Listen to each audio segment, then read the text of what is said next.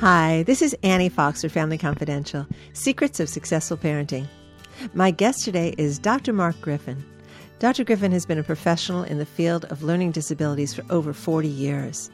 He consults with foundations, parents, and independent and public schools concerning various aspects of learning disabilities, school management, and appropriate programming strategies for children with learning disabilities and attention issues. Hi, Mark. Welcome to Family Confidential. Hi, Annie. I'm so happy to be here. I'm delighted you made the time. Thank you so much. You know, I have been delighted with my um, connection with understood.org, where you and I are both uh, experts for parents to ask questions to. Mm-hmm. And um, specifically for my, my listeners and viewers who don't know about this wonderful resource, understood.org, it's a place where parents and teachers can find resources for kids with learning and attention issues. And I know that, that dealing with that population of students has been um, your life's work. And I'm specifically interested in talking to you today about the social challenges that kids with learning and attention issues might find um, in school. Can you tell me a little bit about what's to be expected, for example, um, in a typical middle school? When someone sure, is different. I, yeah, I, I, I think that the kids will tell you themselves, which is probably the most important source of information that having decent social skills, being able to make friends, um, being able to walk the corridors and have other kids see them as reasonably attractive and confident is far more important to them than whether they read, write, spell, or do math particularly well. Uh, particularly in middle school, as kids are making the kind of changes early adolescents make and looking to be more independent and, and looking to sort of break away from the home front a little bit. Um, it is really challenging, and, and unfortunately for kids with learning and attention issues, the very nature of the issues that they have tend to get in the way. Um, kids with attention issues are kids that don't listen very well. Uh, middle school kids like to have you listen when you tell their story, and they don't want you to interrupt necessarily until the whole weekend has been told. and for for kids with attention issues, it, it's very hard not to have something to say, even in a 30 second conversation. And so the impulsivity that characterizes some of those kids means that they jump in too quickly. They don't really wait long enough to get the tenor of what's going on. Um, some kids really struggle with reading body language. So if somebody's really glaring at them or has their hands on their hips, they don't necessarily get a sense that that means the things that they're saying or the way that they're responding are not particularly appropriate, at least in, in this kid's eyes. Um, for kids who have learning issues, uh, it, it is the fact that sometimes they process language more slowly. They have trouble retrieving words that are the right words for a response. Mm-hmm. Um, they at times wait too long and get lost in the information. So now they're really confused about the information. And when you think about middle school, middle school is a series of very quick kind of conversations. These kids are short bites. They talk a lot. They're pushing and shoving each other, particularly if they're boys. And if you have a lot of these issues, you're finding yourself in a world that's moving much too quickly, where you have to make some kind of a response when you're really not ready. You make a response and then the environment responds back to you in a way that's not particularly positive and you panic and now you're anxious and you come back with another comment that doesn't work. So it's something for a lot of kids with learning and attention issues that can spiral out of control and kids begin to feel really not maybe not rejected but certainly isolated sometimes from other kids that they're not particularly attractive to kids. And it gets worse because they can't find the right words. They can't stop from um, breaking in and butting into conversations. They stand too close to other kids. Um, they do a lot of those things yeah. often enough that from a social standpoint, a, a, number of kids, not all, I'd have to say that lots of kids who have learning and attention issues are pretty good socially, but there's a fairly large, yeah. noticeable component of kids who have learning and attention issues who do struggle with this, in addition to the academic issues which they yeah. face every day. Well, well, my goodness, the way you have just described it just put me in the perspective of a child with either learning issues or attention issues, or both, um, or both, or both, right? Yes. Um, right there in the hall. It's seventh grade, in between classes, and I've never felt it so viscerally as what you've just described for me. And my goodness, um, what a challenging environment! It could all just feel like you know a battleground for the kid who is um, really just trying to fit in, trying to make friends, and trying to figure out what it is that um, that makes the rest of the kids tick and like each other and get invited to parties and sit with each other and wow um, I'm, feeling kind, I'm, feeling, kid, I'm feeling overwhelmed kids, and sad yeah well it, it, it is it, it is probably one of the most important things that schools need to intervene with and parents as well. But I think that most of the kids would be very happy to be positively anonymous, and that is to be able to walk the corridor yeah. and be somebody who can walk that corridor. Somebody will say hi to them and they just move along. But many of the things that kids do, and unfortunately they do them often enough because they're not in control at times and they respond too quickly sometimes. Um, and it, it is, it's, it's heartbreaking to watch a kid really, really, really want to yeah. get involved with a group and, and they're simply not willing to take them in. So, so, um, before this becomes a complete downer. oh no, there's lots of ways. No, yeah, I, I, want to start talking about. Um, suppose you are the parent of a child with learning and or attention issues who's now in middle school. Yeah. Maybe maybe your child went to a a smaller elementary school. Um, where the kids were, you know, more accepting, um, more inclusive, and and now you're in a larger middle school with lots of kids you don't know. Your kid comes home and you want to know how'd you fit in? Did you make any new friends? What's going on? And you're starting to get these inklings that maybe all is not well on the social level with your child in this new environment. What can you as a parent do to help the child navigate without calling up real quick and and um, complaining? Yeah, I, I, I, wouldn't say that you want to call up and complain. No. Uh, I do think that partnerships between schools and parents, uh, particularly around social issues, and particularly in middle school, it's great that you picked middle school as, as the starting point for, for this conversation because it is probably the toughest transition for kids with learning and attention issues. Not that high school isn't, but middle school really brings a lot of challenges. You have many more teachers you have to contend with. As you said, you funneled three elementary schools into a middle school, lots of kids that you don't know. It's really important to listen to your child. And I wouldn't ask the question three days in because most kids are still trying to navigate where the bathrooms are and can I get to lunchroom on time and can I remember my locker combination and do all those things. But at some point in time, and, and good questioning on the part of parents um, and sort of pointed questioning is really important. To Can ask a youngster. Example? Well, I think the, the, the, the problem sometimes that parents have is they ask very general questions. And so they ask questions like, how was school? Well, how was school? Middle, yeah, middle, general, every right? middle schooler in the world is going to say, I was fine. Um, yeah. You know, they're not going to say, well, let me start you in first period and I'll tell you what went wrong there. and then second period is kind of okay because I sat next to a, a new kid that I really, really like and he seems to like me. Third period is gym. You know how much I hate gym. You're never going to get that. And so to begin to ask questions that, that center around things that he already knows about. You know, you and Josh were really good friends in fifth grade last year. Do you guys have any classes together? You know, do you have the same lunch period? Can you sit together? Okay. Um, those kinds of things where you're you're into territory where you may get many, many good answers that you hadn't bargained for, but you're letting the child sort of run the conversation in the beginning. If you come in with 20 questions right away about, you know, how was the lunch? Uh, did, you, did you find your locker okay? Was your homework all done? Did you remember your folders? It almost sounds like the Inquisition. And yeah, with most you know, middle schoolers, you're not going to get much of a response. Those, those kinds of questions also seem like they're, um fueled by a parent's anxiety.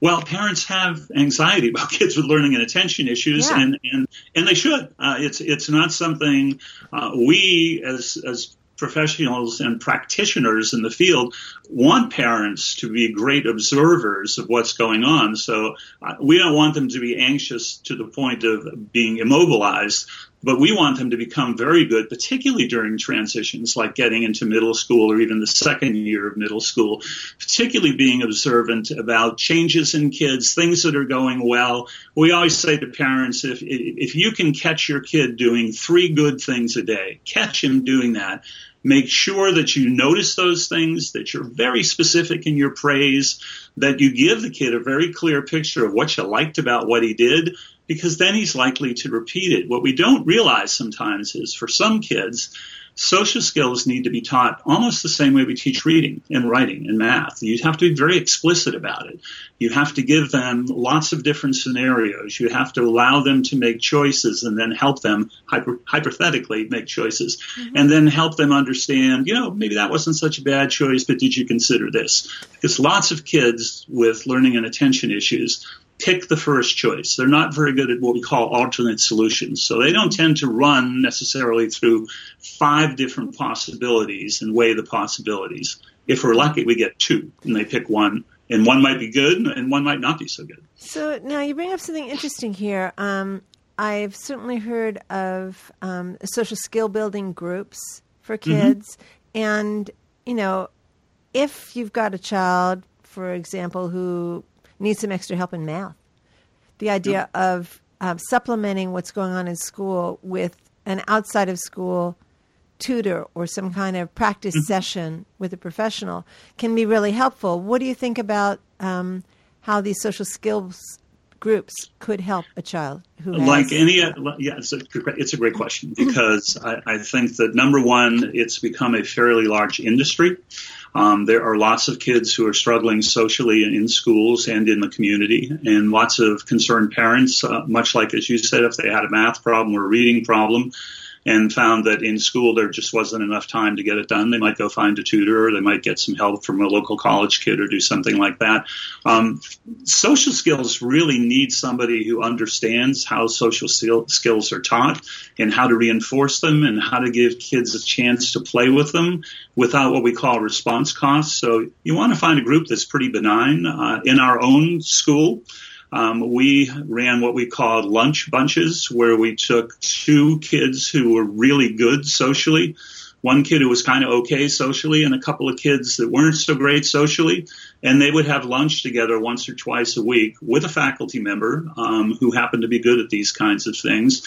And it became more naturalistic. So the flow was better than being in some social skills groups that really are, they're contrived. I mean, they're better than nothing, and some of them are actually very, very good. But if your school can help you and they have the personnel and the resources on hand to do this, doing it naturalistically where kids are in a setting where they really are all the time, the lunchroom, yeah. and they're with somebody who is guiding the conversation, but not totally guiding the conversation. And you get a couple of kids who are really good socially.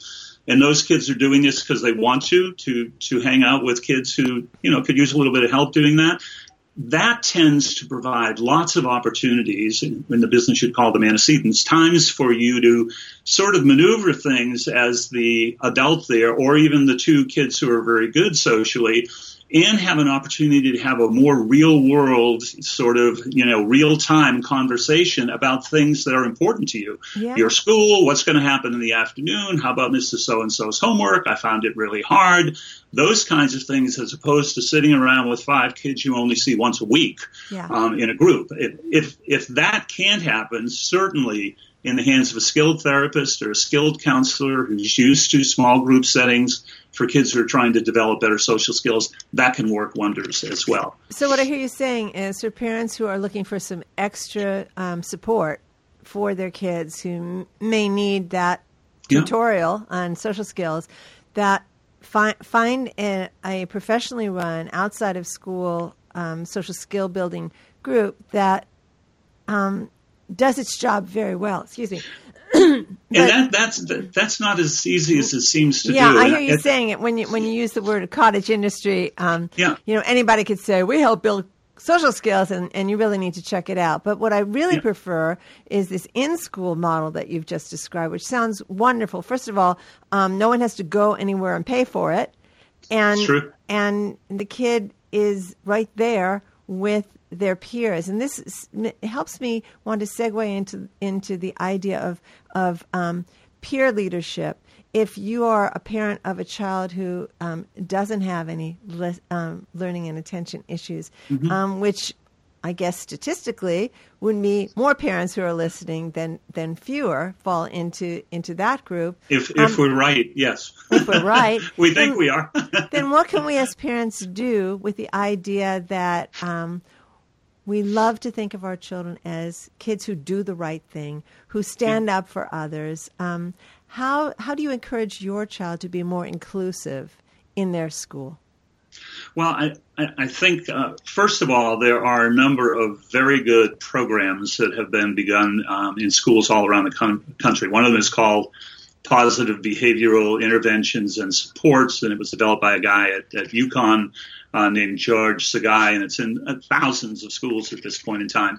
And it is a whole program. It's not just for kids who are struggling. It's also for the kids who are really very good at that. And it is a cultural change within the school that really promotes positive kinds of involvement and talks a lot about differences in kids and talks a lot about differences not necessarily being bad, but actually being very, very good. Again, pairing kids together in collaborative learning groups in the lunchroom, in other places, so that kids who are really good at this and are typically learning kids, um, they can be the best thing in the world. The, the lunch bunch, if you really take the high profile, high status kids, and you could call it anything, and you pair them with kids who are not so much, immediately you've done the kids who are struggling a favor because you have two of the highest profile kids in the school who are having lunch with this kid. Mm-hmm. And all of a sudden that elevates his status to the point of if those guys are talking to him and having lunch and laughing and looking like they're having a great time, maybe we missed something. Maybe this kid's a whole lot better than we think he is. Yeah, and we, so there's there's that and if you have high profile faculty who do those kinds of things.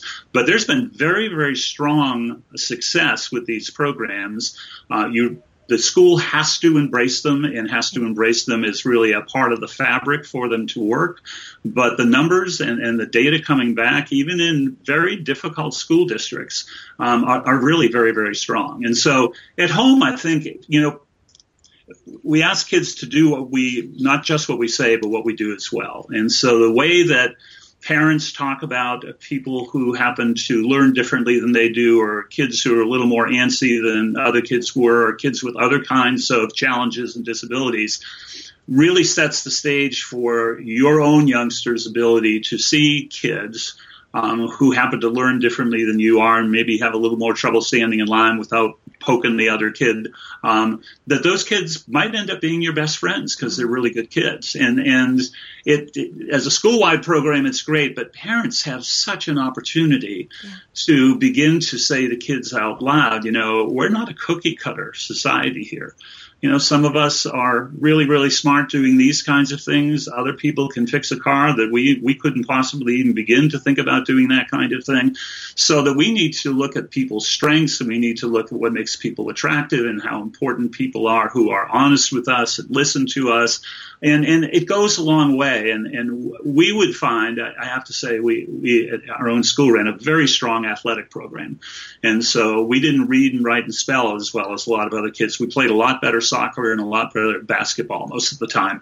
And that too, and, and drama and being involved in community kinds of things says out loud to typically learning kids, okay, so there are some differences about this kid, but at the same time, in the large scheme of things, he might be somebody I want to hang out with. He might be somebody that's worth a look.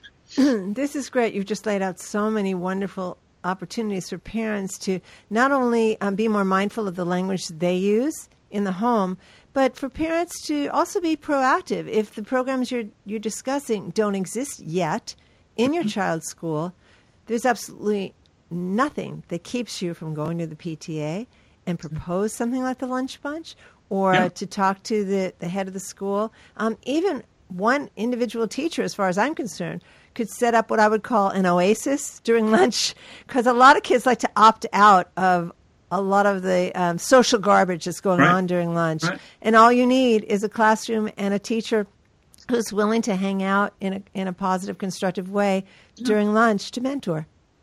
And and those kids with the high status sometimes like to opt out as much as the kids who are yeah. struggling a little bit. They do too. And so you you can really make it I, I have to say that obviously we had a school full of kids with learning and, and attention issues, 250 of them, but they were more tolerant and, and more supportive of each other than I think you would find in a typical uh, a school of typical learners. They, and and they just got it. They just understood that sure. it's it's not necessarily a bad thing to learn differently or to to have a little bit of trouble controlling your impulses. Um, there are a lot of strengths that those kids have, and our own two youngsters who are now in their early 40s uh, lived on the campus with us, and some of their best friends were kids who went to our school, and so and those friendships have continued forever. So well into the well into adulthood. Mm-hmm. So parents can do so much, um, both in terms of reinforcing things and remembering that social skills for some kids really have to be taught explicitly and reinforced and called up again and cued like we would cue reading. And that if you can get your typically learning kids in your household, the siblings and the, and the kids that might be hanging around at your house to view your child who happens to have learning and attention issues in a, in a not just a positive way, but understanding that, yeah, there are a few things that are really tough for this kid to do, but by and large, it's a pretty good kid. Yeah, yeah. That's wonderful. Great message. And it empowers parents to hear that, that, um, you know, they can make changes too. Um, Huge changes. Yeah. They need to understand it. It looks small to begin with, but you're stringing together a lot of things that are going to allow kids to call up strategies they couldn't call up before, use them effectively, store them away, retrieve them again. Uh, if they know that these were your ple- parent pleasing behaviors or teacher pleasing behaviors and you told them what you really liked, not that you just liked it, but specifically what you liked, yeah. they're likely to repeat it again. We yeah. all do that. We all do that. Okay, we only have about a minute left, Mark, and if, okay. if you would, I'd appreciate your giving our viewers and listeners a web address where they can find out more about your work. Um, well, we are working a lot with with Understood. There's a lot of our content up there, um, and so uh, we are actually the authors of the entire Parent Coach series. Um, and I would encourage parents who are looking to either find the social skills grouping in school or out of school to go to Understood, which has a lot of information about how to find the right therapist, how to write, find the right social skills group, what questions do you ask, how do you ask them, how do you assess things after you've been at it for a little period of time. And it is just a tre- treasure trove of, of information for people for um, just so many different things um, for kids with learning and attention. And issues. I'll give a shout out to the Understood community boards because there are, are parents who come and post questions and support each other, and experts chime in, and there's so many wonderful, lively conversations go on. You can you can be understood and, there.